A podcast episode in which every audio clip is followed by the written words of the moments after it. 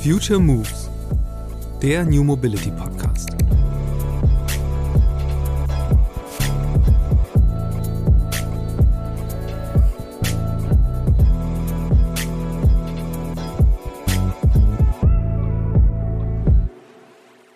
Ich finde, die Luftfahrt ist schon noch eine der äh, konservativsten Branchen überhaupt, äh, wo auch sehr stark dieses Not Invented Here oder und aber einfach auch durch die Komplexität, durch die Größe, die die haben, dass man einfach überhaupt gar nicht weiß, mit welcher Abteilung man eigentlich da reden soll.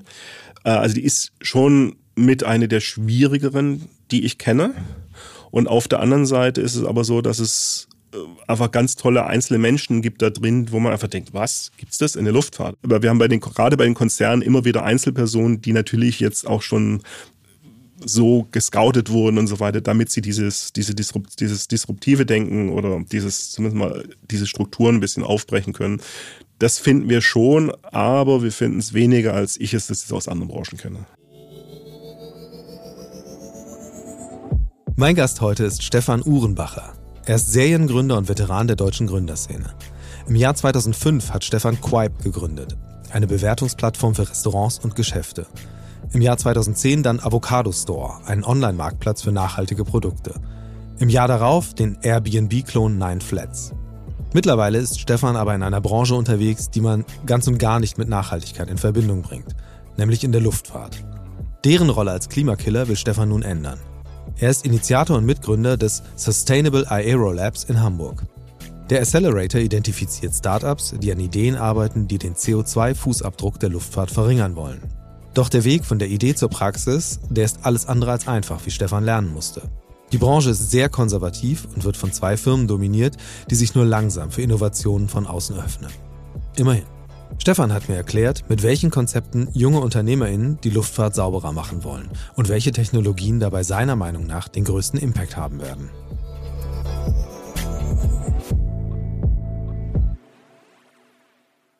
Ja, hallo Stefan, schön, dass du bei mir im Podcast bist. Ja, freut mich auch wahnsinnig. Ist, glaube ich, ehrlich gesagt mein allererster Podcast, den ich überhaupt mitmache. Wow, das ist eine große Ehre für mich. Ähm, und dann äh, nichtsdestotrotz will ich gleich direkt äh, auf eine andere Person verweisen mit meiner ersten Frage. Ähm, erklär mir mal, warum gibt es noch nicht wirklich den Elon Musk der Luftfahrt? Beziehungsweise brauchen wir so eine Person eigentlich, damit die Sache mal richtig in Schwung kommt? Das ist eine Frage, die ist sehr, sehr vielschichtig. Das erste ist, selbstverständlich bräuchten wir einen Elon Musk und allein, dass wir die Frage stellen, heißt, dass wir ihn nicht haben. Ja, ähm, aber Elon Musk hat einen Parameter in, seinem, in seinen Startups, die er macht. Er hält sich sehr stark an die physikalischen Grenzen. Er hat das Auto, das Elektroauto gemacht, als es möglich war, ein Elektroauto zu bauen. Und er baut Raketen, als es möglich war, diese Raketen auf diese Art zu bauen, grundsätzlich möglich war. Und in der Luftfahrt gibt es einige Startups. Es gibt im Moment, glaube ich, 600 Renderings von irgendwelchen elektrischen Flugzeugen auf dem Markt, die teilweise auch Funding haben. Die versprechen einem Dinge, die physikalisch nicht möglich sind. Also auf der einen Seite, ne, die versprechen einem Batteriereichweite, die es einfach gar nicht gibt. Und da würde ich mir manchmal wünschen, dass es jemanden gibt, der genauso stark ist wie Elon Musk, aber die Sachen verspricht, die es auch gibt. Gleichzeitig, umgekehrt zu Elon Musk ist es so, ich, sag, ich fahre seit fünf Jahren Tesla und der Tesla kann heute noch nicht das, was Elon Musk äh, behauptet, was er kann in Sachen Autopilot. Und das würde ich mir jetzt in Sachen Luftfahrt auch nicht unbedingt wünschen. Ja, lass uns vielleicht mal ein bisschen drüber sprechen. Du hast dich ja intensiv beschäftigt mit der Branche und wie Innovation im Bereich äh, Aviation sich entwickelt, wie sie vorankommt. Und äh, das Thema Sicherheit ist ja essentiell dabei. Ähm, wir hatten uns im Vorfeld schon mal unterhalten und da hast du mir mal erklärt, wie eigentlich Sicherheit verstanden wird in der Luftfahrt. Und ich glaube, das ist ganz interessant, um zu verstehen, wie überhaupt das ganze Business funktioniert. Ja, also was man was mich an der Luftfahrt eigentlich begeistert, je mehr ich mich damit beschäftigt habe, was auch erst in den letzten fünf, sechs Jahren passiert ist, die Branche an sich ist unfassbar gut. Ja, man muss einfach mal wissen, dass so eine äh, Boeing 747, der Jumbojet, der ist 1969 auf den Markt gekommen. Und das Ding fliegt heute noch bei der Lufthansa, also ist ein Flugzeug, was wir heute noch greifen können. Aber zwischen 1969 und heute ist das Fliegen um den Faktor 1000 sicherer geworden. Mhm.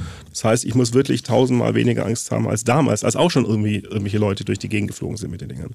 Und das hat diese Branche natürlich erreicht durch eine bestimmte Kultur, dass man Fehler unglaublich äh, stark nachvollzieht, jedes, jedes einzelne Unglück irgendwie immer wieder äh, auseinandergenommen wurde, Sachen verändert werden in der Branche. Es ist eine sehr starke Regulierung in der Branche. Die Gesetzgeber haben eine sehr starke Rolle, die Regulierungsbehörden.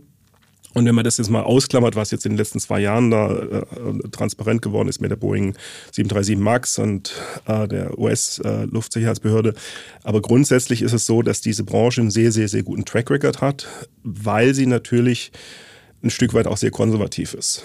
Und trotzdem steigen wir alle, glaube ich, lieber in ein Flugzeug ein, was heute tausendmal sicherer ist, als in eins, was so nach Silicon Valley Prinzipien so, äh, wie, wie heißt es, Break Things, wie, heißt es, wie Fast and Break Things funktioniert. Ähm, auf der anderen Seite ist es aber so, dass die Branche selber ein bisschen innovationsfeindlich geworden ist, dadurch, dass sie ein extremes äh, Duopol jetzt gebildet hat, ne, mit Boeing und Airbus. Äh, es waren vor ein paar Jahren noch ein paar, eine ganze Reihe Hersteller mehr, aber Boeing hatte McDonnell Douglas aufgesaugt und ist dabei möglicherweise kulturell auch ein bisschen zugrunde gegangen. Dann hat jetzt kürzlich äh, Airbus nochmal äh, die C-Series von Bombardier übernommen. Das heißt, wir haben eigentlich im Bereich äh, Jets wirklich nur zwei relevante Player. Es gibt noch die Brasilianer, die Embraer, die sehr gute Flugzeuge bauen, aber die alleine eigentlich gar nicht im Markt so überlebensfähig sind. Und diese Kultur der dieses Duopols, die natürlich auch ihre existierenden äh, Modellreihen äh, sehr, sehr stark äh, ausnutzen, ähm, die immer wieder neu äh, auflegen, gerade das Boeing, ohne jetzt wirklich eigene Innovationen dann wirklich in der Form immer, durch, äh, immer zuzulassen. Äh, das ist natürlich auch wirklich sehr, sehr, sehr verkrustet. Und auch wenn man innerhalb der Unternehmen jemanden erreichen will, ist es teilweise eine echte Katastrophe, ja, gerade auch mit der Innovation. Ähm, da, da merkt man schon, dass die Branche auch wirklich eigentlich aufgerüttelt gehört. Aber eigentlich sollte man ja davon ausgehen, dass ähm, der, der Innovationsdruck ziemlich hoch ist. Und es passieren ja auch schon Sachen. Also du hattest selbst ja. eben angesprochen, äh, mit Ausnahme von den letzten zwei Jahren. Aber äh, vielleicht ist der Fall ja ganz interessant, um mal zu verstehen. Werbung. Offen gestanden, ich bin eher skeptisch, was Nahrungsergänzungsmittel angeht. Aber ausprobieren kann man es ja mal. Also steht seit rund zwei Monaten AG1 in meinem Kühlschrank. In der grünen Tüte ist ein Pulver, das laut Hersteller Ergebnis einer wissenschaftlich basierten Mischung hochwertiger Inhaltsstoffe ist. Vitamine, Mineralstoffe, Bakterienkulturen, Antioxidantien, ein Pilzkomplex, insgesamt über 70 Zutaten, die alle aus natürlichen Lebensmitteln stammen. Hinter der Formel von AG1 steckt die Idee der Nährstoffsynergien, einem wissenschaftlichen Konzept, das darauf abzielt, die Wirksamkeit einzelner Nährstoffe zu verstärken. Also rühre ich morgens einen Löffel AG1 in ein Glas Wasser und bekomme einen Drink, der zwar wie ein Green Smoothie aussieht, aber bedeutend besser schmeckt. Ob es auch wirkt? Ich habe zumindest das Gefühl, trotz Winterfinsternis und chronisch zu wenig Schlaf ganz gut aus dem Bett zu kommen. Es kommt sogar vor, dass ich etwas früher Undenkbares tue. Ab und an verzichte ich jetzt auf meinen doppelten Espresso Kickstarter am Morgen. Sicher keine schlechte Entwicklung. Auch über den Tag hinweg fällt es mir aktuell leichter, konzentriert meine Aufgaben abzuarbeiten. Und wenn ich abends nicht mehr lange wach liege, könnte das an AG1 liegen. Oder einfach daran, dass ich keine tausend offenen To-Dos mehr habe, die ich noch in Gedanken durchgehen muss. So oder so, für mich ein positiver Effekt meines Supplement-Testlaufs. Du möchtest es auch ausprobieren? Dann geh jetzt auf drinkag1.com slash futuremoves und sichere dir bei Abschluss eines monatlichen Abos einen kostenlosen Jahresvorrat an Vitamin D3 und K2 und fünf praktische AG1 Travel Packs für unterwegs im Wert von 41 Euro gratis dazu. Ähm, warum sich so schwer getan wird, damit ähm, ja, Innovation, neue Technologien, neue Bauformen, Materialien äh, in diese Verlässlichkeit zu bringen, die die Branche ja eigentlich auszeichnet? Ja, also man muss da vielleicht nochmal kurz erklären, es gibt, wenn man wirklich Passagierluftfahrt angeht, da haben die wahnsinnig viel gemacht und sie haben auch wirklich äh, paar große, neue, sehr kapitalintensive Veränderungen gemacht, weshalb aktuelle Flugzeuge, die wirklich neuestem Standard entsprechen, also bei, bei Airbus ist es diese äh, Neo-Klassifizierung, also bei A320 Neo zum Beispiel oder A330 äh, New Engine Option, diese äh, Triebwerke sind deutlich größer geworden als die alten, haben mehr Kaltluftstromanteil, sind dramatisch äh, effizienter. Dann haben wir eben dasselbe macht in Teilen, in Ansätzen, aber nicht ganz so bei der Boeing mit der, mit der 737, aber nicht, nicht so gut, weil sie einfach den Platz nicht haben. Ähm, und bei den Langstreckenjets, bei den, äh, äh die wir interkontinental nutzen, haben wir sowohl bei der 787 von Boeing als auch bei der 350 von Airbus jetzt diese Composite-Flugzeuge, die wirklich komplett neue Rumpfmaterialien haben und dadurch dramatisch leichter geworden sind und dadurch auch deutlich spritsparender geworden sind. Das heißt, wenn man jetzt ähm, beliebig Flug, viele Flugzeuge bauen könnte und die existierenden Flugzeuge ersetzen könnte und das Kapital kein Problem mehr, dann könnten wir, wenn wir jetzt einfach nur die neuesten äh, Flugzeuge ähm, einsetzen würden, um die alten auszutauschen, dann würde sich der Gesamtverbrauch der gesamten existierenden Flugzeugflotte um 50 Prozent verringern. Und das ist natürlich schon genial. Krasser Wert. Äh, wie, wie lange sind denn Flugzeuge so im Betrieb normalerweise? Die sehen ja von innen immer relativ ähnlich aus. Das kann man als reiner Passagier, als der ich mich bezeichnen würde, ja nicht so unbedingt sehen. Ähm, ganz ehrlich, die Durchschnittszahl habe ich gar nicht, aber es, es kommt definitiv vor, dass du mal mit 25 oder 30 Jahren alten Fliegern fliegst. Also auch so eine durchaus modern außen in der A320 kann dann kann durchaus mal aus, aus dem Jahr 89 oder 88 oder sowas kommen. Äh, und die ist dann innen halt einfach nochmal aufgewertet und du kennst die eigentlich nur am Typenschild an der Eingangstür, wie alt die ist. Ähm, was auch kein Problem ist, weil es immer noch ein gutes Flugzeug ist. Ja. Ähm, jetzt hast du gesagt, dich, du beschäftigst dich selbst erst seit ein paar Jahren so intensiv damit. Was war ausschlaggebend dafür, das Faszination für dieses Thema zu entwickeln, sage ich mal? Das ist ein, also es sind eigentlich zwei parallele äh, Ströme. Auf der einen Seite ist es so, ich bin, habe ja sehr viele Internetfirmen gebaut, aber bin eigentlich Ingenieur, Maschinenbau, habe meine Diplomarbeit über Brennstoffzellen gemacht und habe dann das ganze Maschinenbauthema eigentlich vergessen und habe halt irgendwie Startups gebaut. Äh, und ähm, da ist aber immer übrig geblieben an immer ein Interesse an, an Engineering, an Hardware und auch durchaus immer eine Faszination für Fliegen. Also ich habe als, als Schüler schon mit den allerersten Flugsimulatoren, die es gab, so C64 und so, also alle durch, durchgespielt. Ähm, und habe aber selber keinen Pilotenschein. aber ich fand das Thema immer spannend und das diese, diese technische Seite. Und auf der anderen Seite habe ich die letzten fünf Jahre äh, an einem sehr, sehr guten Accelerator gearbeitet, äh, vor allem in Toronto im AI-Bereich, wo ich gelernt habe, dass ich selber sehr viel Spaß habe, sehr technische Firmen, die also sehr weit weg sind von diesem B2C-Internet, äh, zu betreuen. Wie, bist, wie ist das äh, dazu gekommen? Wie bist du da reingeraten? Ähm, das war echt mal strategisch, dass ich mir vor fünf Jahren mal überlegt habe, dass AI was ganz Cooles ist.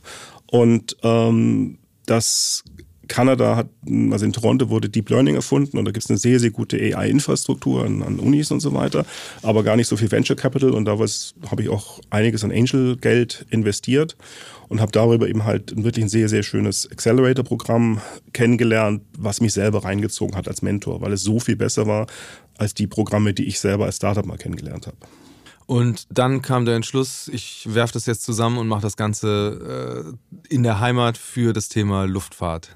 So ein bisschen. Das ist auch so ein Stück weit so eine halbe Corona-Geburt gewesen vor, vor zwei Jahren oder vor anderthalb Jahren, äh, weil ich dadurch natürlich auch ein bisschen gegroundet war wie, wie der Rest der Welt und mich natürlich auch ein bisschen mehr auf Hamburg äh, bezogen habe und da in meinem Freundeskreis und Umfeld das kam auch ein bisschen dadurch, dass meine letzte App war ja eine, eine Airport-App und dadurch hatte ich einen Zugang zur Hamburger Luftfahrtszene. Und mit einmal hatte ich da eben halt im Netzwerk wirklich einen, einen echten Bedarf gesehen, dass ich sagte, Moment, wir müssen irgendwas tun.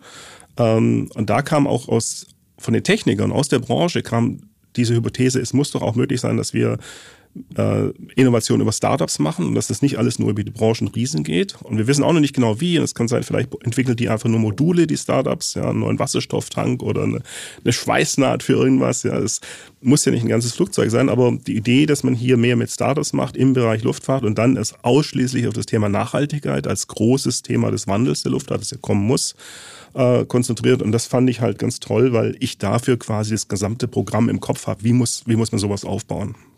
Und wie kriegt man, also am Ende braucht man ja trotzdem viel Geld, äh, um die Sachen zu entwickeln. Ähm, bei den Startups, die eben sagen, wir bauen ein neues Flugzeug, neuartiges Fluggerät, die kriegen ja gerade richtig gut Geld, ähm, richtig. ohne dass die bislang jetzt noch eine richtige wirtschaftliche Perspektive habe, äh, haben. Ihr setzt da ja anders an, also eben Optimierung des Bestehenden, so wie ich das verstehe. Ähm Nein, nee, also wir haben schon, also in unseren wir haben jetzt, äh, jetzt in den letzten 18 oder 14 Monaten haben wir auch 25 Startups jetzt äh, begleitet. Und das sind durchaus auch äh, Startups, die wirklich komplette Flugzeuge bauen wollen mhm. und die auch äh, finanziert worden sind hinterher. Ähm, also wir machen da keine, keine Grenze und sagen, es darf nur ein Modul sein, es darf nur ein Flugzeug sein, äh, sondern wir sind relativ offen, sofern die Innovation, die dieses äh, Startup macht, in irgendeiner Form ernsthaft zu einer Reduktion von Emissionen beiträgt. Dann lass uns doch vielleicht mal genau diese Felder durchgehen, also ähm, wo die verschiedenen Ansatzpunkte sind. Ähm, vielleicht fangen wir mit dem naheliegendsten an, den Antrieben. Ja, klar. Ähm, bei den Antrieben ist es letztendlich, äh, können wir einerseits unterscheiden, ähm, das Thema Batterie, was natürlich ganz hip ist, ne, weil wir alle gerne Tesla äh, sehen und so weiter und das natürlich mit dem Flugzeug auch irgendwie nahe liegt und gerade mit den EV-Tolls, also mit den äh, elektrischen Vertical Takeoff and Landing, also auf Deutsch mit den Drohnen, ähm, natürlich super populär ist. Das Problem an der Batterie ist letztendlich, dass die Leistungsdichte einfach noch nicht ausreicht. Äh, also die müsste zwischen zwei und dreifach von dem sein, was man heute bei den besten Batterien hat, ähm, damit man mit diesen Flugzeugen eine ernsthafte Reichweite hat. Ja. Und also wir reden jetzt hier wirklich nur noch von Reichweiten von vielleicht 100 oder 150 Kilometer inklusive Sicherheitspuffer und dann darf auch kein Gegenwind sein und so weiter. Das ist also teilweise für für so ein Urban Air Mobility Thema zwar gut, aber wirklich einen Passagiertransport über Strecken zu machen, einfach noch nicht gut genug. Und da gibt es durchaus gute Ansätze, dass sich Batterien verbessern. Und sobald die sich ein bisschen verbessern, äh, dann machen natürlich auch irgendwelche Flugzeuge, die vielleicht mal 500 oder 800 Kilometer ähm, Reichweite haben, äh, Sinn. Aber ein bisschen ist es so, dass die Branche letztendlich alles, was diese elektrischen Antriebe angeht, immer auf die Entwicklung der Batterie wartet. Und da sehen wir eben halt, ich finde immer Tesla einen ganz guten Maßstab, wie die das selber machen mit ihrer Batterieintegration und so weiter, auch wenn sie nicht in der, high, in der höchstperformanten Batteriekategorie äh, unterwegs sind, aber wir sehen halt immer so drei Prozent im Jahr Wirkungsgradsteigerung. Und da brauchen wir halt noch eine ganze Reihe, eine ganze Zeit, bis wir mal auf Faktor zwei sind. Ja. Das Batterie, das ist das Hauptproblem bei den Batterien. Das zweite äh, Thema bei den Batterien ist tatsächlich die Sicherheit, die Feuergefährlichkeit. Im Flugbereich werden Hochleistungsakkus verwendet und fast jeder Hersteller, der heute in diesen Dingen experimentiert, hatte schon äh, Flugzeuge, die wirklich abgefackelt sind. meistens im Stand. Aber es ist tatsächlich das Thema Sicherheit für Batterien auch ein Riesenproblem und da wird halt auch viel geforscht und da haben wir auch einige Startups, die sich ausschließlich mit dem Thema Sicherheit von äh, Flugbatterien beschäftigen. Ja, und ähm Jetzt ist dann natürlich die Frage, also weil gerade Beispiel Tesla ist ja immer so ein bisschen, dass man sagt, okay, der große Schritt ist halt zu sagen, wir bauen da jetzt eben den Elektromotor ein und äh, vor allen Dingen mit der Software ist das alles ein bisschen anders. Ist das so direkt auf ähm, die Luftfahrt zu übertragen? Also ist das auch so, dass man sagen könnte, okay, ähm, batterieelektrische Flugzeuge würden halt auch eine Komplexitätsreduktion mit sich bringen? Ja, also man hat tatsächlich natürlich eine Komplexitätsreduktion im Bereich des reinen Motors. Aber man kriegt einfach eine gigantische Komplexität rein in den Bereich der Batterie selber, äh, insbesondere durch die Ladezyklen, die ich habe. Ja, also was, was viele Leute nicht wissen, wenn man so ein Auto, so ein Elektroauto, also ich, ich habe ja ein Model 3 und ich glaube, ich habe das vor zwei Wochen zuletzt geladen. Ich fahre nicht viel ähm, das Ding hält mir ewig, wenn das irgendwie so 1000 Ladezyklen macht und dabei ähm, irgendwann nochmal 20 Prozent der Leistung verliert am Ende der Laufzeit. Das stört mich jetzt nicht wahnsinnig. Ja, äh, ich weiß gar nicht, wie viele Wochen das jetzt oder zwei Wochen Zyklen das wären und wie viele Jahre ich das könnte. Aber im Flugzeugbereich ist es so, dass dieser Akku, der ja wirklich komplett quasi bis ans Limit entladen werden muss, äh, und dann auch gleich wieder voll aufgeladen werden muss, der hat extrem hohe Ladezyklen. Ja, wenn man ähm, dann überlegt, dass, dass ich innerhalb von einem Jahr schon äh, durch so einen Akku durchgehe oder teilweise in so einem halben Jahr, dann haben wir also unglaubliche chemische Prozesse, die da stattfinden in der Batterie und das sind einfach weitgehend ungelöst. Battery äh, Degradation, äh, das Thema wie gesagt, auch, auch, auch Risiken, die da entstehen. Das heißt, die, die schöne Komplexitätsreduktion, die wir alle so lieben beim Elektroauto, haben wir im Flugzeug, glaube ich, den, durch, die, durch eine erhöhte Komplexität bei den Batterien eigentlich nicht erreicht. Was glaubst du, wie lange wird das dauern, bis man wirklich sagen kann, okay, für das, was heute halt so dieses schon sehr stark flugschambesetzte Segment ist, dass man da sagen kann, okay, da können wir halt äh, mit CO2-neutral produziertem Strom durch die Gegend fliegen? Also äh, rein elektrisch und Mittelstrecke, das kann ich mir im Moment einfach noch gar nicht vorstellen. Das heißt nicht, dass es nicht kommt, aber ich finde es unglaublich schwer, ähm, also mir da jetzt irgendwie bei 1000, 1500 Kilometer irgendwas vorzustellen. Dazu muss man wirklich sehr lange extrapolieren oder eben halt wirklich Technologiesprünge antizipieren, die wir im Moment einfach nicht sehen können. Ich versuche selber sehr offen zu sein für so ein Szenario, äh, auch wenn ich noch keinen äh, das, wie gesagt, das ist tatsächlich vermutlich Sprunginnovation. Das heißt, sie wird hoffentlich dann un, äh, unerwartet kommen, obwohl ja alle darauf hoffen. Ja? Aber ich, ich sehe das Elektrische tatsächlich eher im Kurzstreckenbereich. Das sieht man, da gibt es tatsächlich einige Ansätze. Ja? Äh, zum Beispiel gibt es eine ganz tolle Flugstrecke zwischen Vancouver und, und äh, Vancouver Island, also Victoria. Das sind irgendwie, ich weiß nicht, ob das 50, 70 Kilometer sind, die, die man eben halt in einer, im normalen Flieger in einer Viertelstunde fliegt. Und der, den fliegen die teilweise jetzt im Testbetrieb elektrisch. Da macht es Sinn, da ist Wasser dazwischen, da macht die Fähre keinen Sinn und eine Viertelstunde elektrisch ist dann auch wirtschaftlich vielleicht irgendwann mal attraktiv. Sowas kann ich mir vorstellen. Es gibt einen englischen Carrier, eine englische Fluggesellschaft, die nur Regionalbetrieb zwischen den Inseln macht. Die heißt Logan Air. Die sind auch bei uns, äh, wirken bei uns auch mit. Äh, und die werden in solchen Nischenanwendungen, kann ich mir schon elektrische Flieger in, in acht Jahren oder sowas vorstellen. Also als Prototypen. Dann lass uns mal über die anderen Alternativen sprechen. Ja, das große die, die großen Hersteller und äh, für das, für das äh, letztendliche Passagier ähm, sind natürlich zwei große Technologien im, im, Gespräch oder auch in Arbeit. Das eine ist Wasserstoff und das andere ist sogenanntes Sustainable Aviation Fuel. Ähm, Wasserstoff ist vor allem von Airbus und von Europa, von der EU und von den französischen und deutschen Regierungen sehr stark gefördert. Und Wasserstoff hat erstmal, ähm, wenn man das mal erklärt, eigentlich ist es ganz toll, ne? weil wenn ich Wasserstoff in irgendeiner Form äh, reagieren lasse, äh, mit Sauerstoff entsteht Wasserdampf äh, und irgendwie Energie. Und wenn ich das in einer Brennstoffzelle tue, dann entsteht da auch kein anderes Abgas, außer eben halt diesem Wasserdampf. Ähm, das Ganze äh, passiert mit einem relativ hohen Wirkungsgrad, also im Labor bis zu 60 Prozent Wirkungsgrad. Das ist auch richtig toll. Und daraus dann Strom zu machen und den dann in, mit dem Elektromotor anzutreiben, ist wirklich eine ganz fantastische Technik. Ähm, beim Wasserstoff gibt es hauptsächlich das Problem der Lagerung des Wasserstoffs äh, oder des, des, Transports, weil der Wasserstoff zwar sehr leicht ist, also gewichtsmäßig haben wir beim Fliegen überhaupt kein Problem, ist ideal für, mhm. also sehr, sehr, hohes, äh, sehr hohe Leistung pro Gewicht, aber er hat, braucht sehr, sehr viel Platz. Kleinstes Molekül, was wir haben und deshalb braucht er unglaublich viel Volumen. Das kann man eben halt dadurch äh, äh verändern dieses Volumen, indem man es entweder komprimiert mit sehr hohem Druck oder man friert es, in, also man hat es in kryogener äh, Lagerung in so einem minus 200 irgendwas Grad. Ähm, beide Technologien, sowohl die Komprimierung als auch dieses Kryogene, äh, hat, haben den Nachteil, dass sie unglaublich energieaufwendig sind. Ich muss also sehr viel Energie aufwenden, ja. um den wieder zu speichern.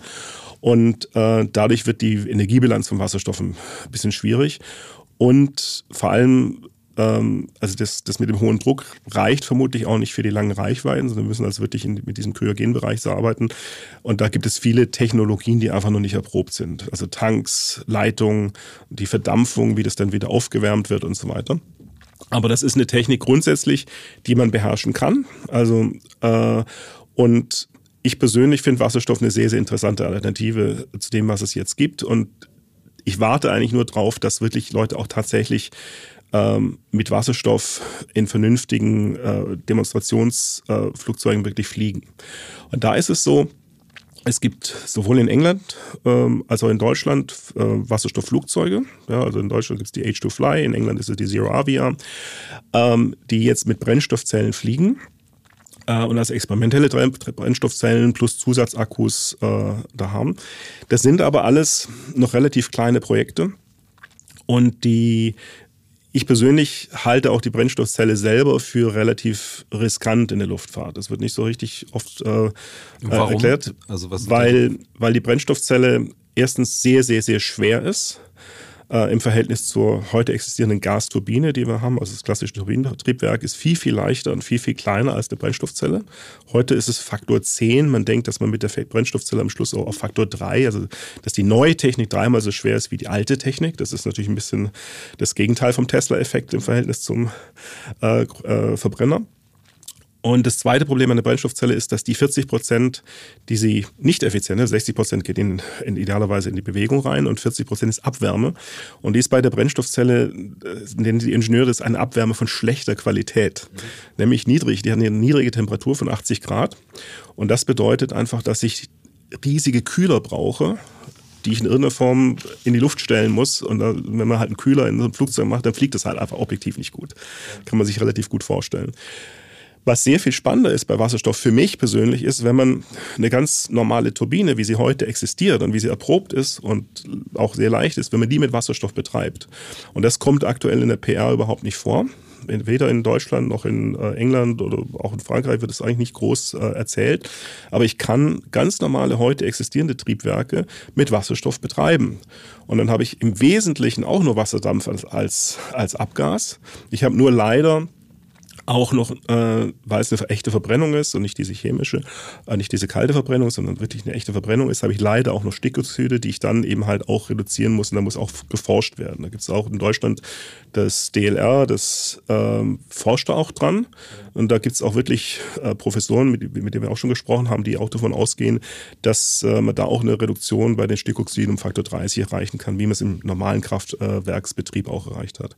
Also ich bin sehr optimistisch, was diese ähm, Turbinen angeht angeht. Aber Stand heute, und das ist interessant, gibt es kein einziges Flugzeug, was mit einer herkömmlichen Turbine, so wie sie heute existiert, fliegt. 1958 ähm, hat die NASA so, solche Flugzeuge schon gehabt. Und in den 70er Jahren haben, äh, haben die damaligen Sowjets tatsächlich auch schon einen Passagierjet äh, betrieben mit Wasserstoff. Und das ist aber so ein bisschen in Vergessenheit gegangen, äh, geraten über unsere Brennstoffzellen-Diskussion heute. Ähm, jetzt, wo du dich schon sehr früh mit Brennstoff, äh, Brennstoffzellen beschäftigt hast, hättest du damals gedacht, dass das überhaupt mal eine Option wird, äh, die Dinger in Flugzeuge zu bauen? Überhaupt nicht, überhaupt nicht. Ich habe nämlich tatsächlich damals diese Brennstoffzellen damals gab es die natürlich schon lange in U-Booten, wo man halt mit dem Wasserstofftank und so, ähm, äh, eben halt den, den Strom erzeugt hat. Ähm, und dann kam eben halt, als ich das gemacht habe, hauptsächlich äh, wurden die in Blockheizkraftwerken eingesetzt, wo man eben halt ähm, mit dem ähm, mit, mit, mit dieser Abwärme, mit den 40 Prozent das, das entsprechende Gebäude, das Krankenhaus geheizt hat und mit den 60 Prozent Strom hergestellt hat. Und das macht natürlich auch Sinn. Da macht das Gewicht keinen, wie, wie schwer ist so ein Ding, macht keinen äh, Unterschied und ich habe auch eine Verwendung für die Wärme.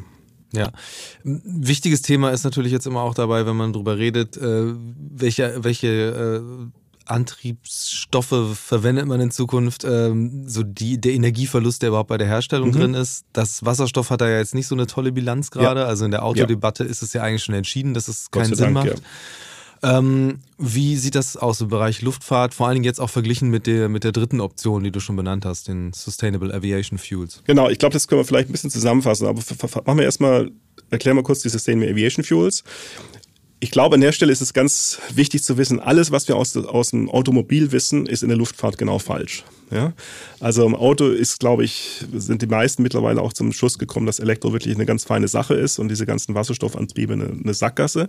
In der Luftfahrt ist das bisher noch überhaupt nicht so klar, ne? weil wir eben halt andere Anforderungen haben.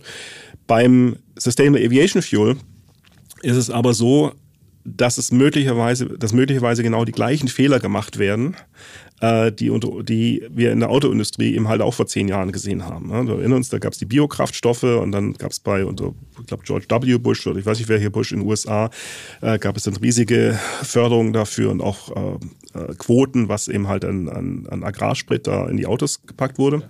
Und hinterher hat man halt festgestellt, dass das jetzt alles nicht so wahnsinnig öko war und vor allem, dass man eben halt in Wettbewerb mit der Nahrungsmittelproduktion äh, kommt.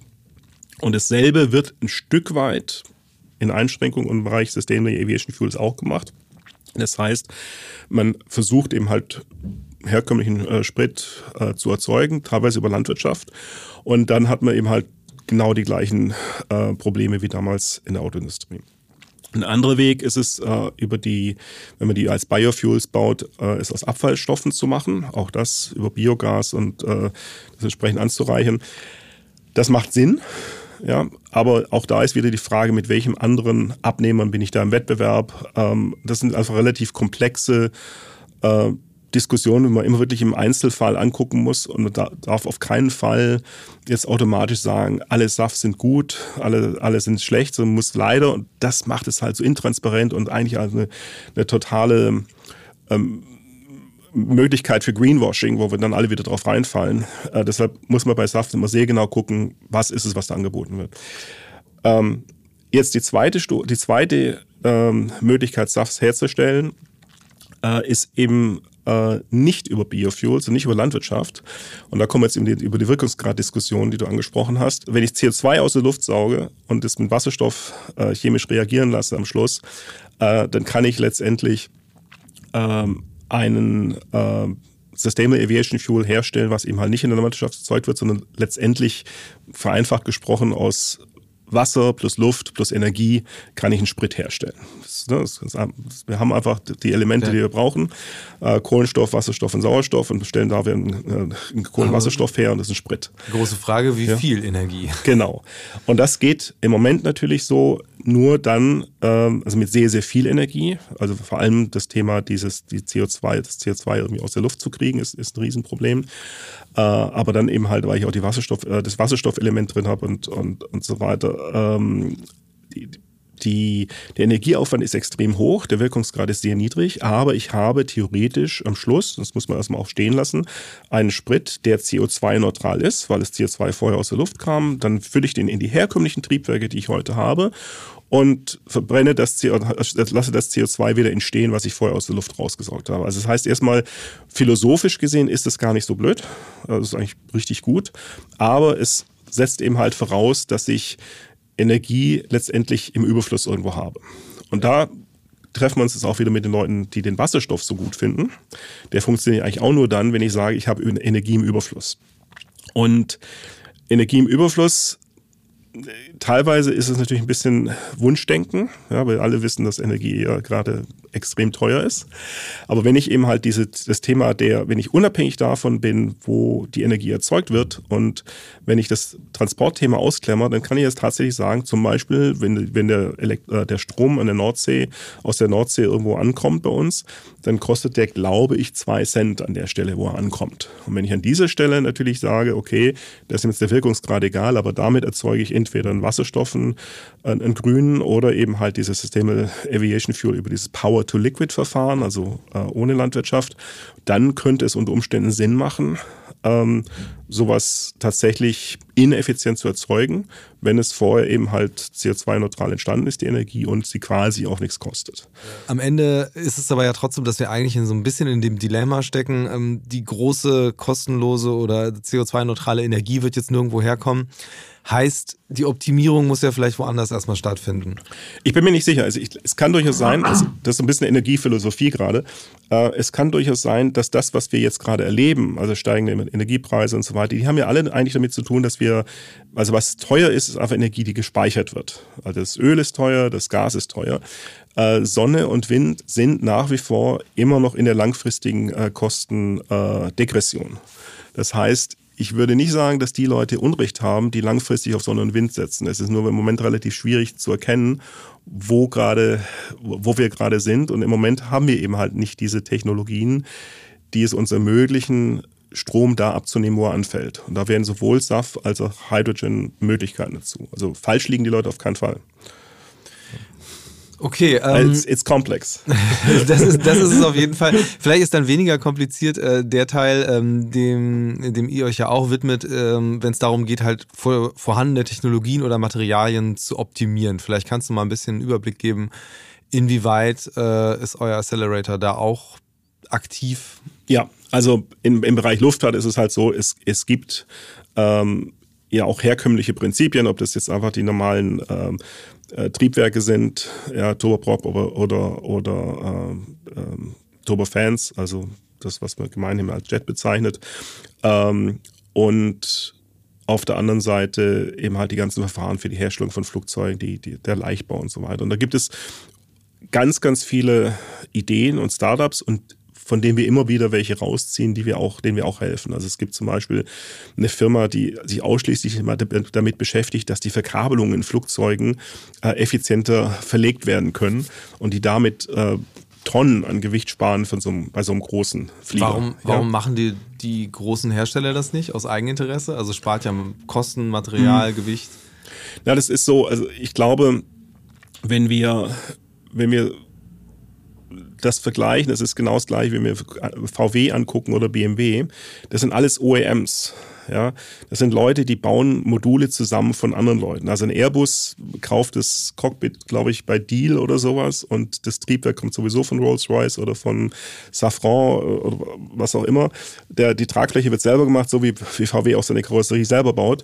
Aber letztendlich sind es Integratoren und die haben nicht überall an jeder Stelle die Forschungstiefe, ja, die, die, wir uns jetzt zusammen fantasieren. Also so ein Schiebedach wird vermutlich auch nicht direkt von VW entwickelt, sondern von unserem äh, Schiebedachzulieferer. Und so muss man sich das vorstellen. Das ist aber auch ganz normal im, im Bereich der Industrieproduktion. Das ist nichts Komisches.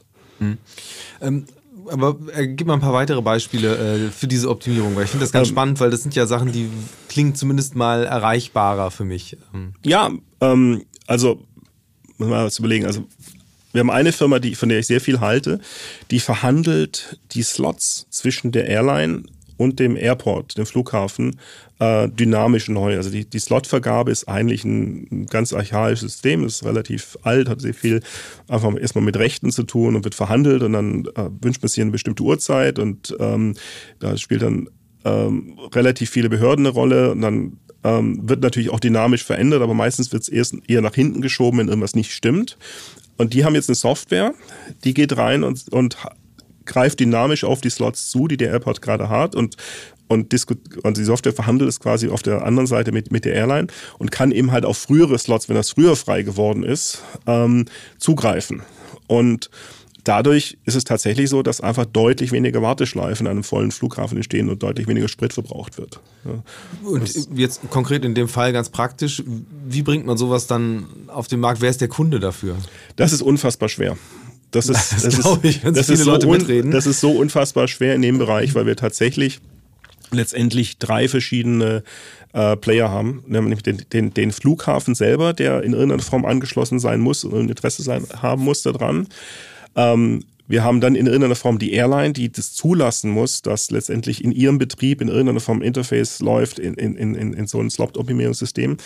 Aber dann ist es auch so, dass das Ganze in irgendeiner Form ja auch im Cockpit stattfindet äh, und dadurch auch in irgendeiner Form äh, jetzt von der, vom User Interface ähm, für den Piloten sichtbar sein muss. Das heißt, wir haben gerade im Moment einen Ansatz jetzt in dem Lab, dass unsere Mentoren, die halt sehr, sehr gut verdrahtet sind, das ist eigentlich das Erfolgsgeheimnis von dem, was wir tun, tatsächlich im Moment versuchen, diese Firma sowohl, äh, also direkt mit allen Flugzeugherstellern, die im Moment relevant sind, auch zu verknüpfen, weil die Logik so brillant ist. Das heißt, man versucht gerade in diesem Form wirklich so ein Dreifach an, äh, Anstoß zu machen, um wirklich auch auf der Ebene der Flugzeughersteller ranzukommen. Weil es wäre halt blöd, wenn am Schluss nur ein bestimmter Flugzeugtyp an einem bestimmten Flughafen in einer bestimmten Airline das System nutzen könnte. Aber das ist ja eigentlich ziemlich verschieden von dem, wie Startups das sonst machen. Also möglichst wenig Leute fragen, einfach machen und so gut sein, dass die anderen das übernehmen. Ähm, wie viele Ressourcen gehen denn überhaupt darauf, Netzwerke ja zu pflegen, ähm, die richtigen Leute überhaupt erstmal zu finden? Du hattest das eben selbst gesagt, es ist irre schwierig, äh, jetzt bei Airbus oder Boeing mal anzurufen und überhaupt den richtigen Menschen zu finden. Ja. Wie, wie geht ihr davor? Und vielleicht können wir das sogar mal ein bisschen äh, jetzt konkret auf Hamburg beziehen, was ja ein Luftfahrtstandort ist. Äh, wie funktioniert sowas? Also wie viel Zwischenmenschliches steckt da eigentlich in der Innovation drin? Also die, wie jede Branche ist letztendlich die, die Luftfahrt, äh, ne, es ist alles, es menschelt nur. Also es, ist, es gibt kürzlich ein wunderschönes Buch gelesen über äh, den Wettkampf zwischen äh, Boeing und Airbus der letzten 40 Jahre, wo dann irgendwie erklärt wurde, warum ein bestimmter Flugzeugtyp einfach am Markt nicht erfolgreich war. Das war einfach, weil der Triebwerkshersteller die eine Abteilung mit der anderen nicht zusammenarbeiten wollte. Und äh, das ist so wie, wie überall. Ja, und das kann man sich auch vorstellen mit den multinationalen Konzernen und so weiter. Ähm, was wir machen, ich glaube, da muss ich kurz mal erzählen, wie unser Accelerator funktioniert, weil sonst äh, ist das ein bisschen aus dem Kontext raus. Also was, was wir tun ist, wir, wie viele Accelerator, haben wir Mentoren. Nur normalerweise ist es oder üblich ist es, dass man als Mentor hin und wieder mal zu so einem Kamingespräch kommt oder mal ein bisschen Marketing-Input gibt für so ein Startup oder whatever. Und was wir machen ist, bei uns arbeiten die Mentoren wirklich in Echtzeit in einer Konferenz, die alle acht Wochen äh, stattfindet. Im Moment natürlich auf Zoom, aber grundsätzlich in realen Leben. Äh, da arbeiten alle Mentoren gleichzeitig in einem großen Raum mit allen Startups nacheinander äh, daran, was sind die kurzfristigen Ziele und wo können die Mentoren helfen. Und die Mentoren verhandeln auch untereinander, diskutieren, ähm, ja, dieses Startup meinetwegen braucht eine neue Produktstrategie oder die müssten jetzt erstmal Funding haben oder nee, die brauchen noch gar kein Funding, die haben noch ihre Intellectual Property noch nicht geklärt. Das wird offen diskutiert und da sind auch wirklich äh, Gäste und Teilnehmer sowohl auch von den Hochschulen dabei, auch teilweise von der Industrie. Äh, aber vor allem ist es halt so, dass diese Mentoren, die wir haben, Wir haben in jeder Veranstaltung über 20 Mentoren äh, auf 10 Startups. Und jeder Mentor trifft die Startups erst im Vorgespräch und danach in diesem großen Raum. Und das heißt, wir haben Leute da drin, wir haben den ehemaligen CTO von Airbus da drin, wir haben den ehemaligen Einkaufschef von der Lufthansa drin, wir haben aktuell äh, die Susan Ying, die ist die CTO von einem dieser Startups, die Batterie äh, Flieger herstellt. Äh, wir haben den Jan-Henrik Bohlens, der war, war CTO von Volocopter. Also die Qualität von Leuten plus ganz viele VCs plus Business Angels sind in einem Raum und gucken, wie sie diesem einen Startup erstmal als Empfehlung geben können, okay, macht erst, macht dies zuerst, weil jeder, der mal ein Startup gemacht hat, weiß, es geht eigentlich immer nur um die Prior äh, um das Finden der Prioritäten. Was mache ich jetzt kurzfristig die nächsten paar Wochen zuerst? Und dabei helfen die Mentoren, aber danach setzen sich die Mentoren halt auch mit den Startups dazwischen im Einzelgespräch auseinander. Äh, und in dem Fall ist es halt wirklich so, dass wir einen Flugzeugkonstrukteur haben, äh, jetzt bei diesem einen Startup, was diese Slot-Verhandlung macht, der sich ernsthaft mit seinen alten Buddies bei Airbus und so weiter hinsetzt und sagt, wie kriegen wir dieses Startup bei Airbus rein? Und das passiert tatsächlich. Nur nicht mal in unserem Raum, aber das, das haben wir so aufgebaut. Und dieses Netzwerk von Leuten ist halt unfassbar, was es jetzt erreicht. Woher kommen die, äh, kommen diese Mentoren und was ist so deren Incentive zu sagen, äh, ich mache da mit, ich investiere dann ja am Ende auch relativ viel Zeit? Also die Mentoren, wie gesagt, das sind teilweise Leute, die wirklich, also wir haben auch Mitarbeiter, wir haben auch Mitarbeiter von Airbus, die bei uns dabei sind. Wir haben, werden demnächst auch Mitarbeiter von Boeing haben, die bei uns dabei sind. Ähm, wir haben ähm, eben halt, wie gesagt, VCs, deren Jobs ja sowieso ist, also Startups in irgendeiner Form mal ihren sogenannten Dealflow eben halt äh, zu, zu optimieren und zu gucken, was gibt's überhaupt auf dem Markt und sich selber auch schlauer zu machen. Ähm, und wir haben viele Leute, die eben halt Interesse haben, ähm, an der Branche, sehr, sehr viel Erfahrung in der Branche haben und die dann auch wieder teilweise ihre nächsten Projekte finden. Ja, also oft ist es ja auch so, dass daraus ein Beratungsjob wird oder eine Investitionsmöglichkeit. Das ist, aber sie sind alle letztendlich in irgendeiner Form ausschließlich danach ausgesucht, ob sie wirklich ein, ein unmittelbares Interesse daran haben, diesen Startups zu helfen. Und das haben wir. Also wir, wir schmeißen auch natürlich Mentoren wieder raus, wenn die nicht funktionieren, genauso wie wir Startups immer häufig wieder austauschen. Wenn, wenn ein Mentor, wenn, wenn es keinen Mentor gibt, der am Startup Interesse hat, dann äh, müssen die Startups unser, unser Programm auch verlassen. Ja, ähm, mit, mit Blick auf die Branche. Ähm, es ist ja so, dass, also dieses Ideal, ein bisschen mehr Startup sein und so, das ist ja seit ein paar Jahren schon, dass auch Konzerne ja, sich das gerne anheften. Ja. Ähm, kann man, kann man in, in vielen Fällen auch zu Recht äh, kritisch sehen oder auch drüber lächeln. Aber die Frage ist ja so ein bisschen dabei, ein Effekt ist ja schon, würde ich jetzt sagen, wäre jetzt meine Beobachtung, dass sich die Bereitschaft, sich auf externe Einflüsse einzulassen und auch mal zu akzeptieren, dass man vielleicht nicht alles selbst am besten kann, schon gewachsen ist, also sagen wir jetzt mal in der Autobranche oder in vielen anderen Bereichen. Inwieweit trifft das für die Luftfahrt auch zu und merkst du oder stellst du selbst auch fest, mit, mit neuen Leuten kommen auch irgendwie neue Impulse in diese Unternehmen? Also oder werden die Anknüpfungspunkte für euch größer, breiter? Ja, äh, es ist, ich glaube schon aus meiner Erfahrung, jetzt, ich habe ja in relativ vielen Branchen äh, was gemacht in der Vergangenheit. Ich finde, die Luftfahrt ist schon noch eine der äh, konservativsten Branchen überhaupt, äh, wo auch sehr stark dieses Not Invented Here oder und aber einfach auch durch die Komplexität, durch die Größe, die die haben, dass man einfach überhaupt gar nicht weiß, mit welcher Abteilung man eigentlich da reden soll. Äh, also die ist schon mit einer der schwierigeren, die ich kenne. Und auf der anderen Seite ist es aber so, dass es einfach ganz tolle einzelne Menschen gibt da drin, wo man einfach denkt, was gibt's das in der Luftfahrt? Also es gibt zum Beispiel jetzt diesen Paul Eremenko, der wurde damals, glaube ich, von, wenn ich das richtig weiß, wurde der von, der kam aus DARPA, war bei Google, wurde von Tom Enders damals zu Airbus geholt als CTO, um Airbus aufzuscheuchen mit so einer Silicon Valley Mentalität. Ist natürlich völlig gegen die Wände gelaufen und, und äh, wenn man das so richtig zwischen den Zeilen hört.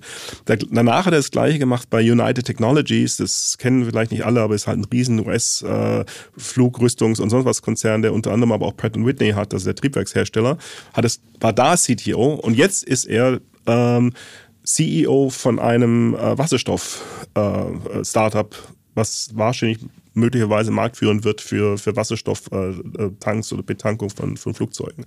Also solche Leute haben wir eben halt auch als Mentoren und das ist natürlich toll, wenn man solchen, diesen Spirit halt hat und es gibt es vereinzelt auch wirklich. Ja, und auch, wir haben bei den, gerade bei den Konzernen immer wieder Einzelpersonen, die natürlich jetzt auch schon so gescoutet wurden und so weiter, damit sie dieses, diese Disrupt, dieses disruptive Denken oder dieses, zumindest mal diese Strukturen ein bisschen aufbrechen können. Das finden wir schon, aber wir finden es weniger, als ich es das aus anderen Branchen kenne. Ja, ähm, wir sind gerade so ein bisschen von abgekommen, aber eigentlich ist das nochmal genau der Punkt äh, jetzt in Bezug auf Hamburg als ein mhm. Standort in Deutschland. Ja. Wie siehst du, wie siehst du die Stadt hier aufgestellt? Also, weil selbst wird das Thema ja langsam so ein bisschen stärker bespielt, ist ja eigentlich immer Hafen, Hafen, Hafen und lange nix. Ähm, aber es ist ja schon einfach ein sehr, sehr großer Bereich der Wirtschaft hier. Ich finde es immer ganz schwierig, dass, dass das Ganze eigentlich südlich der Elbe stattfindet und deshalb so ein bisschen einfach für uns unsichtbar ist. Ja, also Hamburg hat eigentlich, und das habe ich auch erst in den letzten drei, vier Jahren gelernt, unfassbar viel geleistet, auch als Stadt, auch als Standort.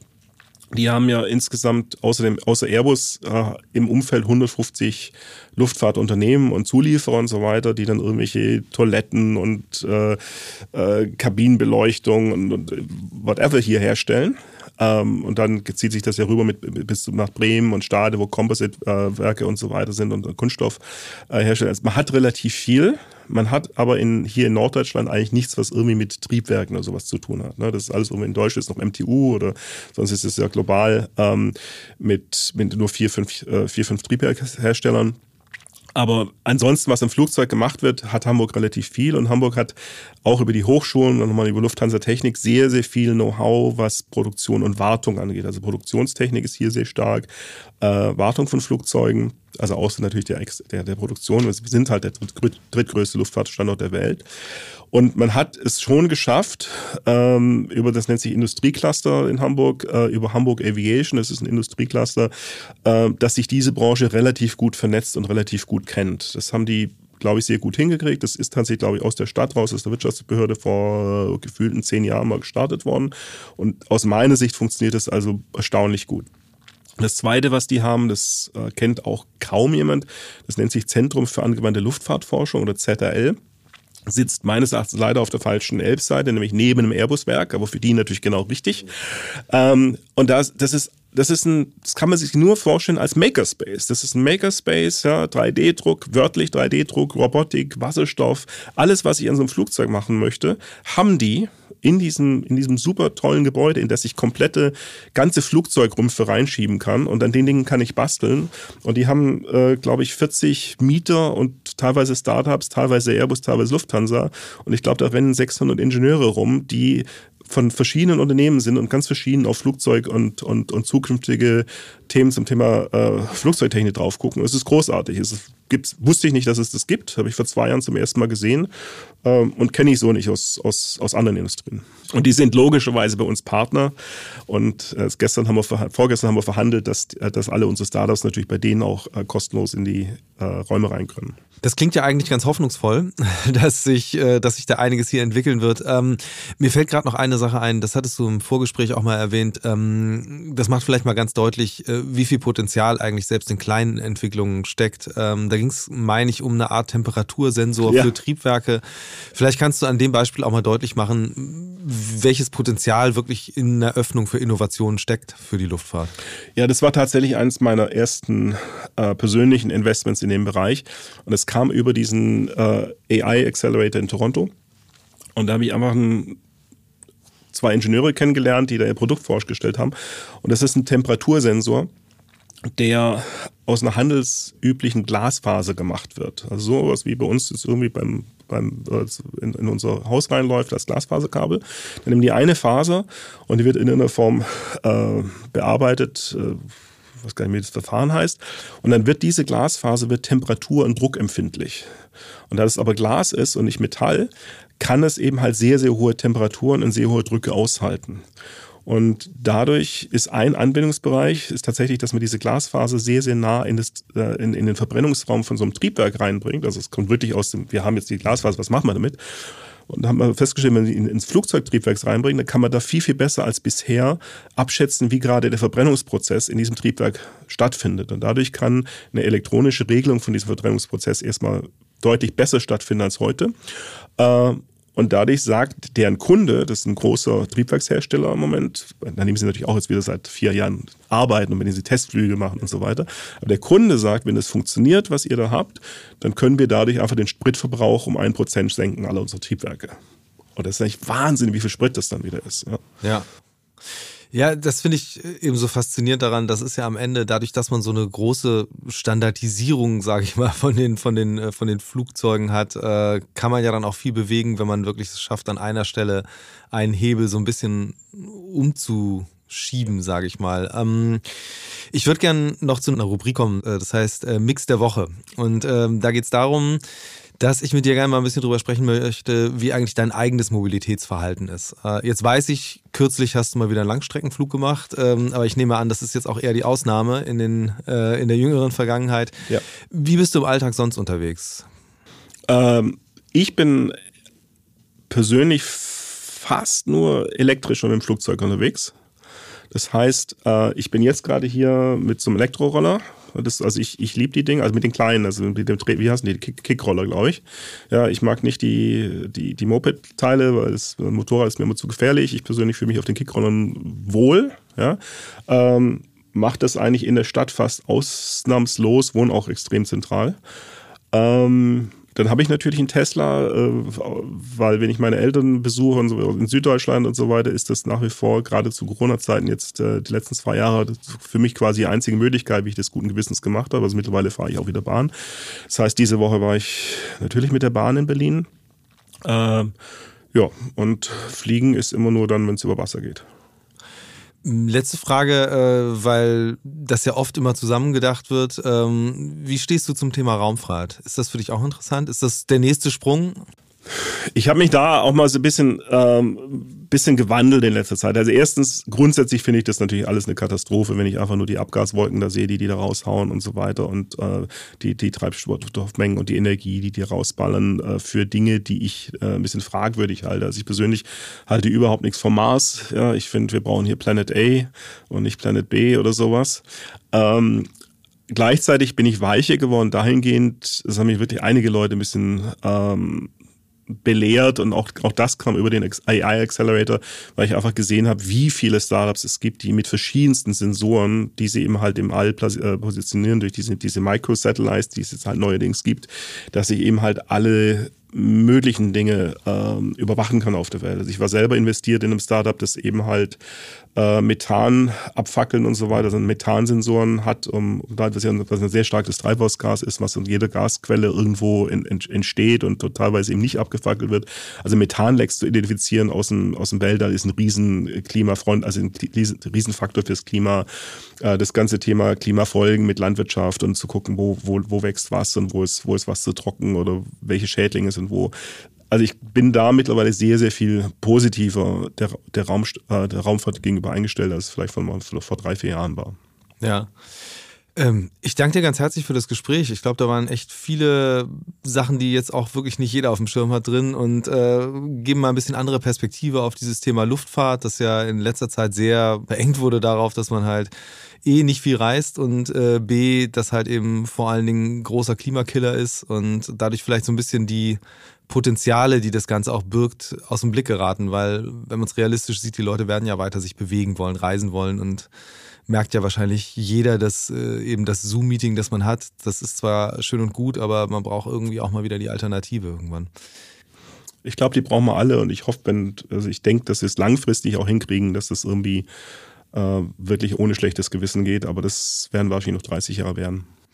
Ja, deswegen danke ich dir aber auch ganz herzlich, dass wir das heute hier live machen konnten. Dank Elektroroller sogar auch CO2-neutral. Mehr kann man sich doch gar nicht wünschen. Vielen Dank, Stefan. Ich danke dir. Bis dann. Future Moves, ein Podcast von OMR und Hamburg Messe und Kongress.